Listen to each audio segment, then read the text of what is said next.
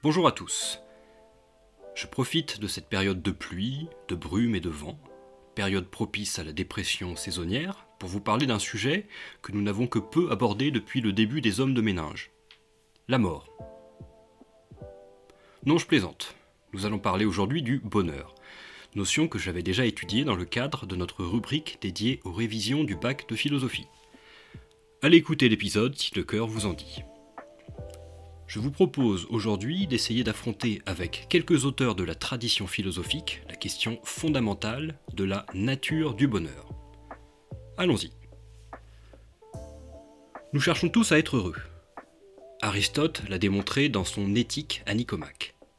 Souvenez-vous de sa thèse et de son argument. À travers nos actions, nous dit Aristote, à travers nos projets, nous visons tous des fins, c'est-à-dire des objectifs, des buts certaines de ces fins ont une valeur en soi, c'est-à-dire une valeur en elles-mêmes, et en même temps, elles ont une valeur pour atteindre une autre fin.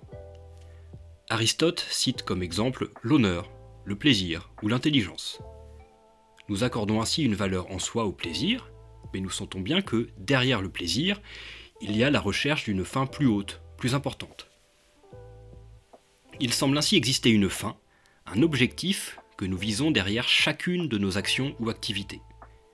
Il existerait ainsi un souverain bien, c'est-à-dire un bien suprême, situé tout en haut de la hiérarchie des biens, et qui commanderait tous les autres biens. Ce souverain bien, selon Aristote, ne peut être que le bonheur. Pourquoi? Eh bien parce que c'est le seul bien que nous recherchons uniquement pour lui-même et pas pour autre chose. Je peux chercher, par exemple, à faire une belle carrière professionnelle pour être heureux. La carrière réussie est une fin intermédiaire, qui sert à atteindre la fin ultime, qui est le bonheur. Par contre, personne ne dira jamais qu'il cherchera à être heureux pour avoir une belle carrière professionnelle. Le bonheur ne peut être situé qu'au sommet de la hiérarchie des biens. Autrement dit, nous vivons et nous agissons ultimement pour être heureux. Le bonheur ne peut donc être conçu comme une fin ou un bien parmi d'autres. C'est ce que nous visons tous derrière nos projets. Très bien. Nous avons donc compris que nous cherchons tous à être heureux. Mais peut-on réussir à définir le bonheur?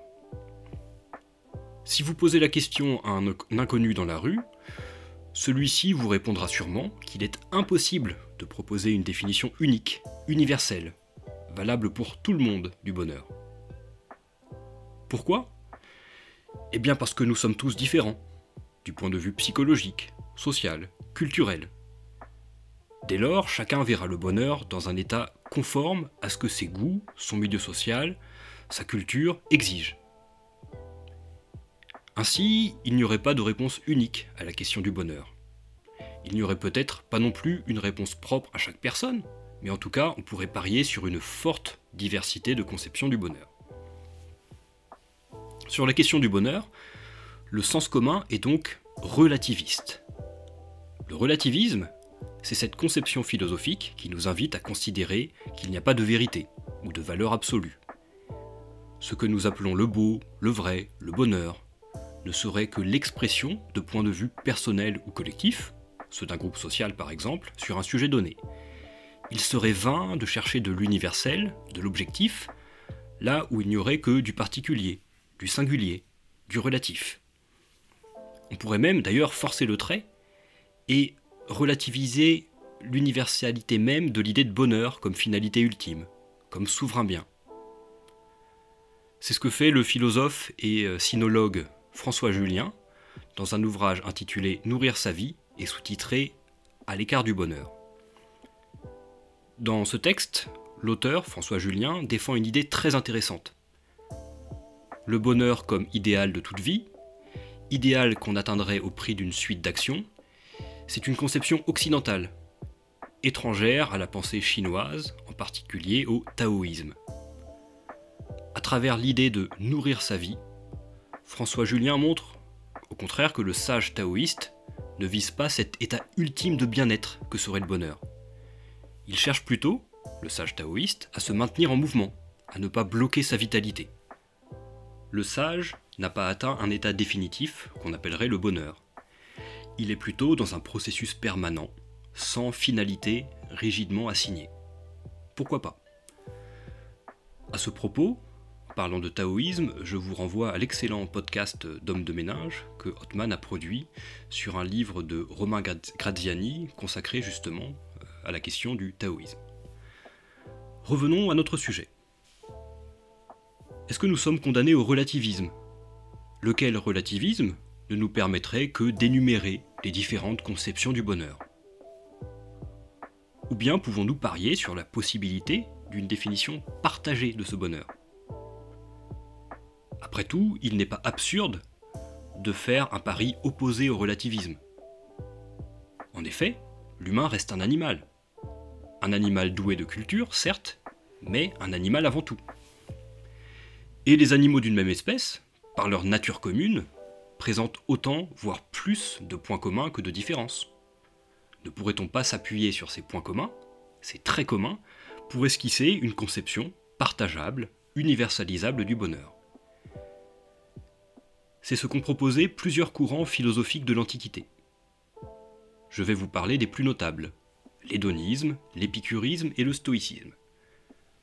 Pour cela, je me place dans la filiation de Pierre Hadot, grand spécialiste de philosophie antique et auteur notamment de Qu'est-ce que la philosophie antique? Un très beau texte que je vous recommande. Pour Pierre Hadot, la philosophie antique a une visée non seulement théorique, mais aussi et surtout pratique. La connaissance de soi et du monde, que visent les philosophes, a pour finalité de nous aider à mieux vivre. Elle a pour finalité de nous aider à atteindre une forme de bonheur, Socrate, le premier, nous invitait déjà à nous engager dans une vie philosophique, c'est-à-dire une vie guidée par la raison et la vérité, qui nous permettrait de mettre de l'ordre dans nos désirs et dans notre rapport au monde. Pensons en particulier à cette phrase qu'on trouve dans l'Apologie de Socrate. Dans euh, ce très beau dialogue écrit par Platon, euh, Socrate affirme qu'une vie sans examen ne vaut pas la peine d'être vécue. Ainsi, seul vaut vraiment la vie philosophique. Très bien.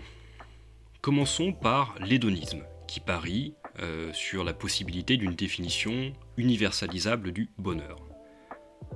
L'hédonisme, c'est un courant transversal qui part euh, d'Aristippe de Cyrène au 5e et 4e siècle avant notre ère pour aller jusqu'à euh, Jérémie Bentham qui est un auteur du 18e siècle, un auteur anglais.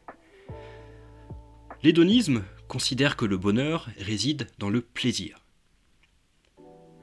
Selon les auteurs hédonistes, les définitions du plaisir varient, mais tous s'accordent sur l'idée que nous devons avant tout rechercher les sensations agréables et fuir les sensations désagréables pour être heureux.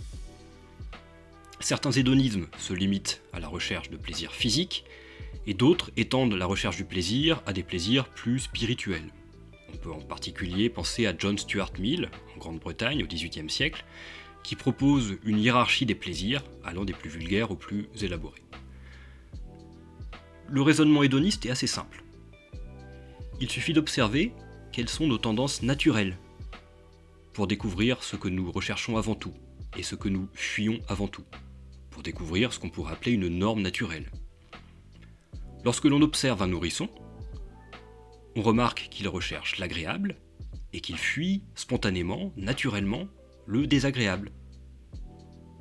Pensez à un enfant de deux mois. L'indice qu'il éprouve du plaisir est simple. Il se tait, il somnole. Lorsqu'il pleure, ou lorsqu'il s'agite, au contraire, c'est qu'il éprouve du déplaisir et qu'il cherche à s'en défaire.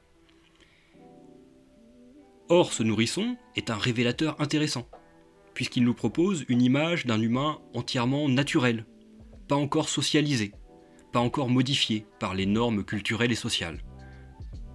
Le nourrisson nous révèle ainsi que, par nature, pour aller bien, l'humain cherche le, plaisir et fuit le déplaisir. Le souverain bien doit donc correspondre à ce plaisir. C'est lui qu'il faut rechercher explicitement dans nos actes, dans nos projets. Être heureux, ce serait mener une vie de plaisir, c'est-à-dire le plus de plaisir possible pour le moins de déplaisir possible. Il s'agirait d'organiser sa vie autour de la recherche de cet optimum, le plus de plaisir possible pour le moins de déplaisir possible. Alors derrière son apparente simplicité, euh, l'hédonisme a un potentiel critique important. Il permet de comprendre qu'une vie humaine ne doit pas s'encombrer d'un nombre excessif de conventions sociales, religieuses ou morales, conventions qui seraient inutiles si elles sont source, justement, d'un déplaisir excessif, d'un déplaisir dont on pourrait se passer. Voilà pour la première école philosophique qui propose une définition universalisable, partageable du bonheur. Nous pouvons maintenant passer au stoïcisme. Alors le stoïcisme, qui est une doctrine à la mode, retrouve chez certains promoteurs du euh, développement personnel, eh bien, elle a des racines très profondes. C'est une école philosophique qui a été fondée à la fin du IVe siècle avant notre ère à Athènes. Zénon de Citium serait le premier stoïcien. Parmi les grands philosophes stoïciens, on peut euh, citer un certain nombre d'auteurs comme Chrysippe, comme Épictète, comme Marc Aurèle, qui euh, était aussi accessoirement empereur, ou comme Sénèque. Le stoïcisme part d'une vision du monde qui est radicale. Pour les stoïciens, notre vie est déterminée par le destin.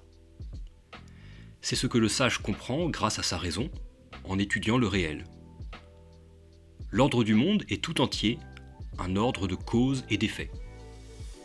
Et un Dieu omniscient, ou un ordinateur infiniment puissant, pourrait donc prédire l'ordre du monde à un instant T1000 en se référant aux causes initiales à un instant T1 ou T2.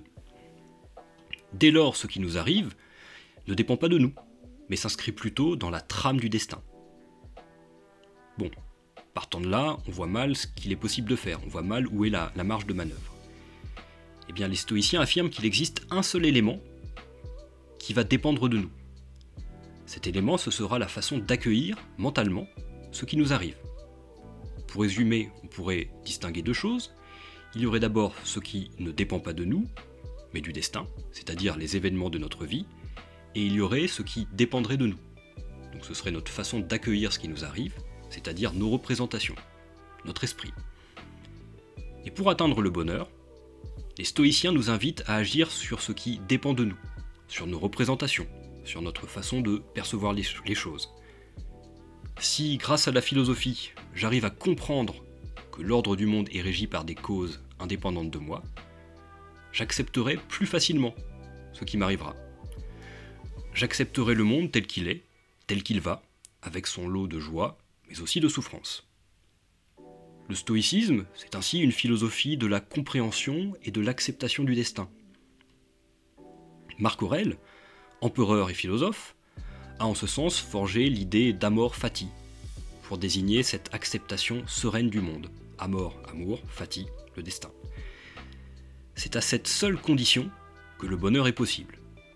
Le bonheur serait une forme de sérénité que les philosophes appellent l'ataraxie, c'est-à-dire l'absence de troubles intérieurs. Pour atteindre l'ataraxie, les stoïciens nous invitent à faire des exercices, des exercices spirituels, pour nous défaire de nos passions négatives. Il faudrait atteindre un état d'apatheia, c'est-à-dire d'absence de passion, ne plus se laisser entraîner par euh, ses passions, par ses émotions. Fort bien, pourquoi pas Nous avons ici donc une deuxième tentative pour proposer une définition euh, partageable du bonheur. Passons à la dernière, vous allez voir peut-être la plus séduisante, l'épicurisme.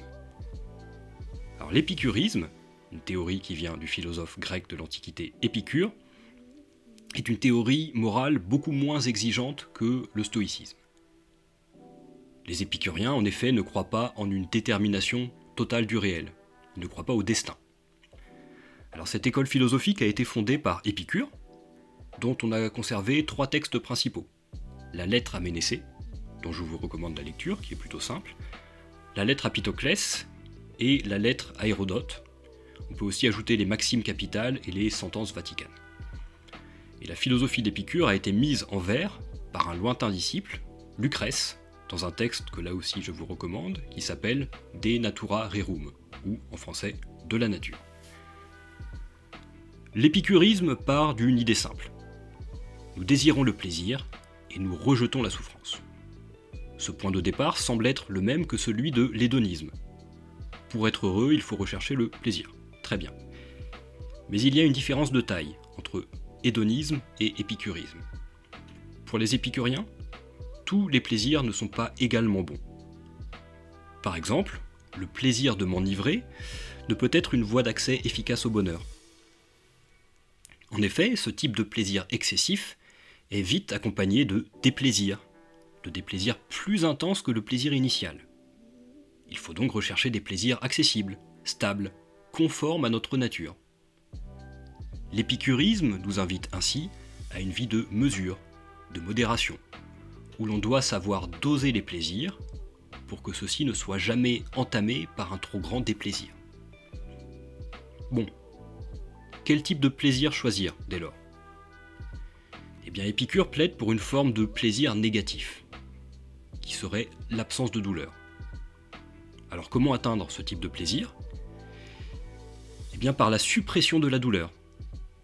Une vie heureuse, c'est une vie simple, où l'on ne souffre pas de la faim, de la soif, de la peur, de l'isolement affectif, etc.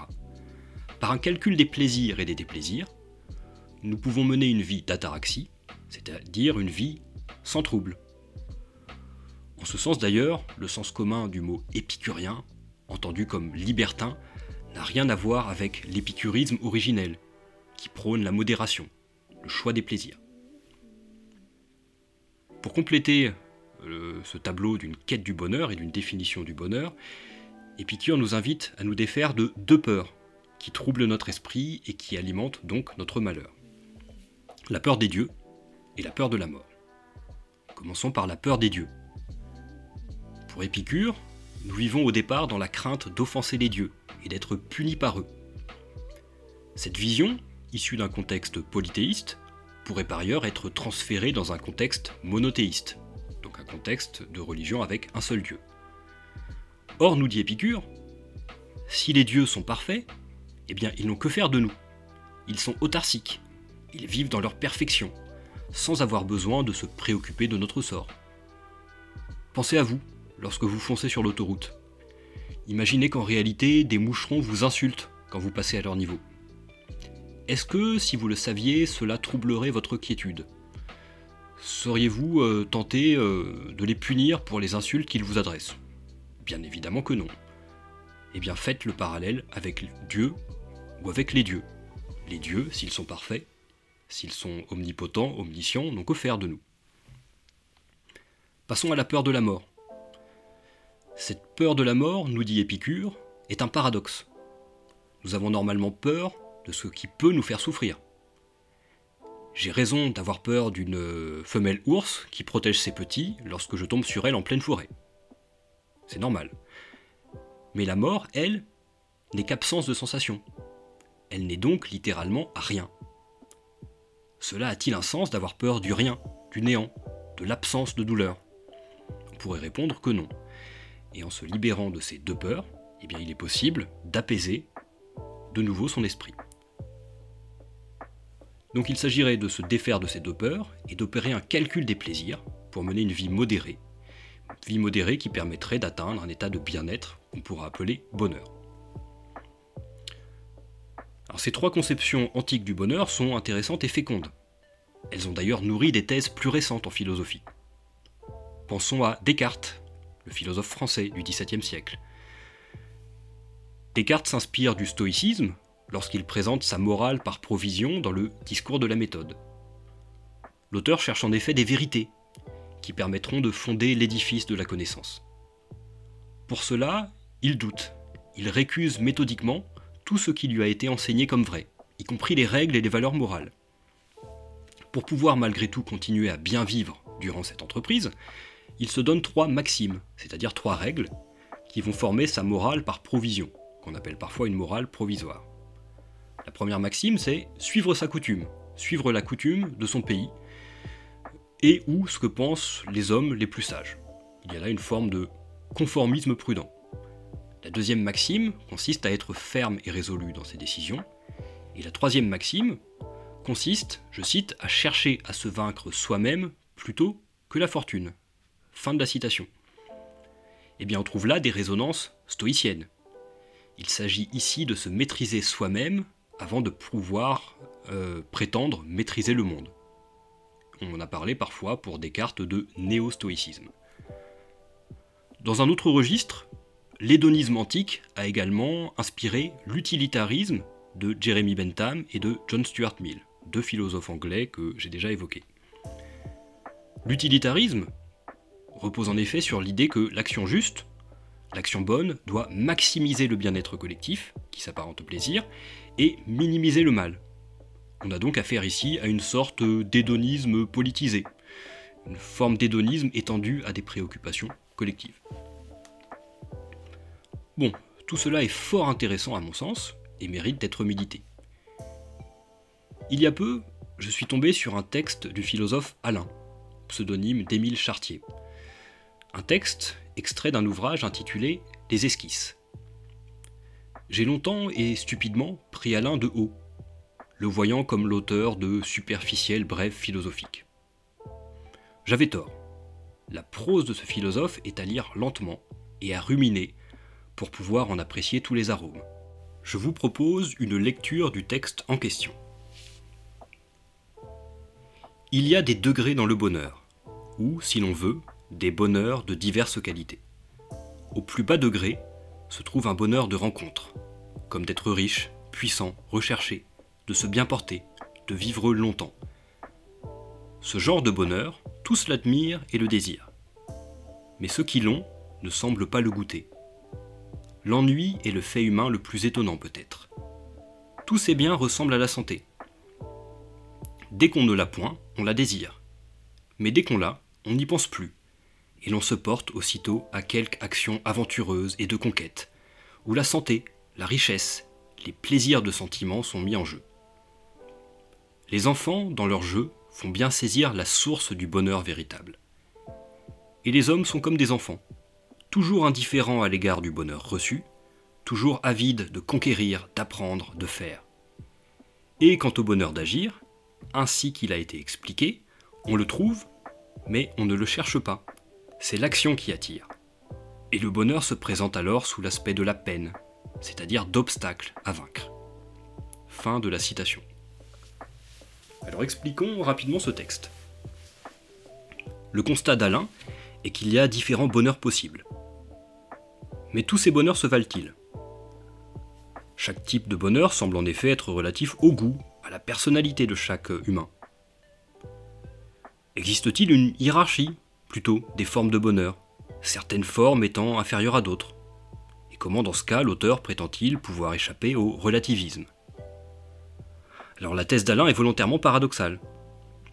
Non seulement toutes les formes de bonheur ne se valent pas, mais le bonheur que nous semblons tous viser ce qu'il appelle le bonheur de rencontre, est le plus fragile, le moins digne d'être recherché.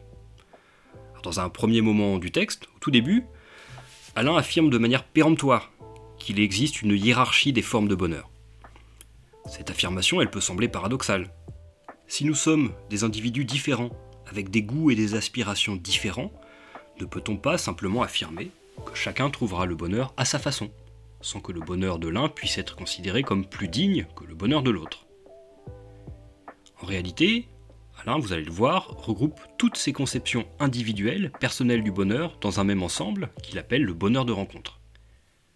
Par cette expression un peu énigmatique, l'auteur semble désigner un type de bonheur, en grande partie lié au hasard.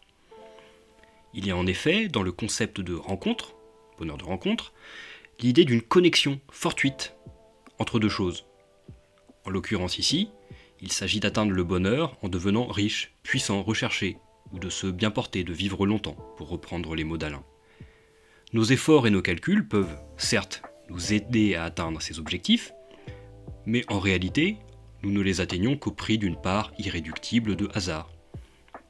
Je peux par exemple chercher à devenir riche, mon travail contribuera euh, à cette ascension vers la richesse, il y aura aussi une part euh, euh, irréductible de hasard dans l'atteinte ou non de mon objectif.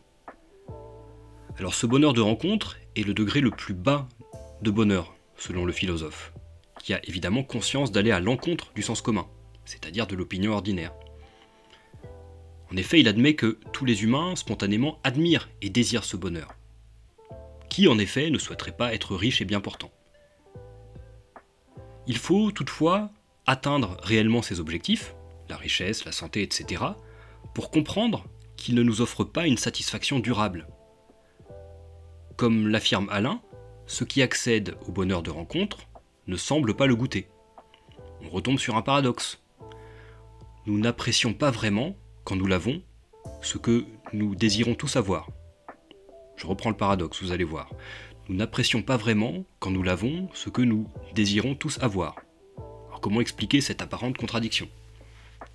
Eh bien, nous n'apprécions pas à sa valeur estimée ce que nous recherchions tant, parce que la satisfaction laisse vite place à l'ennui.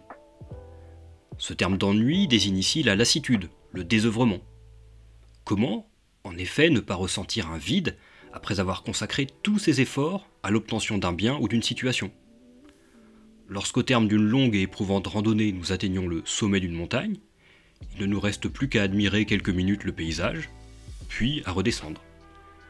En ce sens, Alain propose une analogie entre la recherche des biens évoqués et la santé.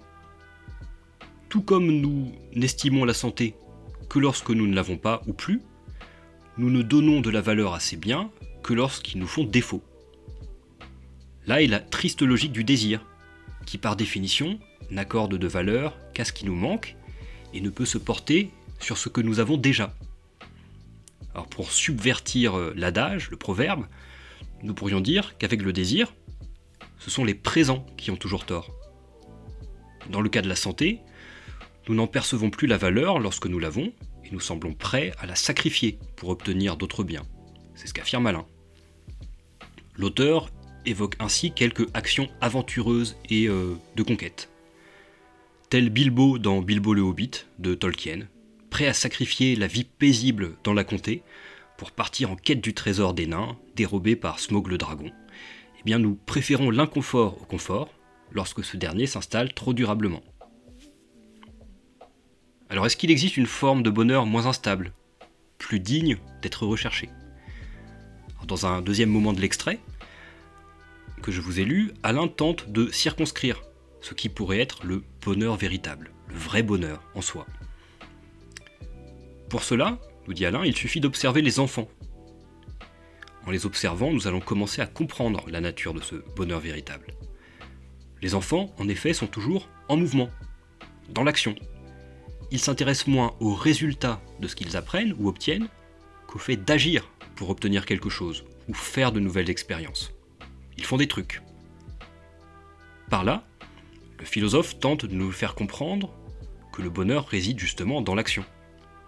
En ce sens, et c'est un nouveau paradoxe qui apparaît là, nous sommes heureux sans chercher à l'être lorsque nous agissons. Le bonheur, ce n'est pas un résultat que nous atteignons après avoir empilé des biens. Il n'est pas le couronnement d'une pyramide de biens, telle la pyramide des biens d'Abraham Maslow, qu'on voit souvent dans les cours euh, d'économie, de sociologie. Le bonheur réside en un processus qui nous accompagne lorsque nous sommes affairés, occupés à accomplir une tâche. Cette tâche, comme celle qui occupe l'enfant, peut sembler dérisoire d'un point de vue extérieur. Peu importe, suggère l'auteur. L'arrivée importe moins comme le chemin, comme on le dit souvent. Dès lors, il n'y a pas d'incompatibilité entre bonheur et peine, souffrance ou douleur. Alain semble ici s'opposer aux hédonistes et aux épicuriens, qui, conçoivent le bonheur comme une vie de plaisir et comme l'évitement du déplaisir. Bien au contraire, le bonheur véritable, puisqu'il relève d'une quête, se nourrit forcément de l'adversité, d'obstacles à vaincre. Cette adversité, ce n'est pas un déplaisir qui nous condamnerait au malheur. Tout comme un condiment qui relèverait le goût d'un plat, cette adversité donne du sens, du relief et de la valeur à l'action que nous entreprenons. Le bonheur véritable, pour conclure et pour résumer, peut être décrit en modifiant une formule de Karl Marx comme l'arôme spirituel d'une vie active.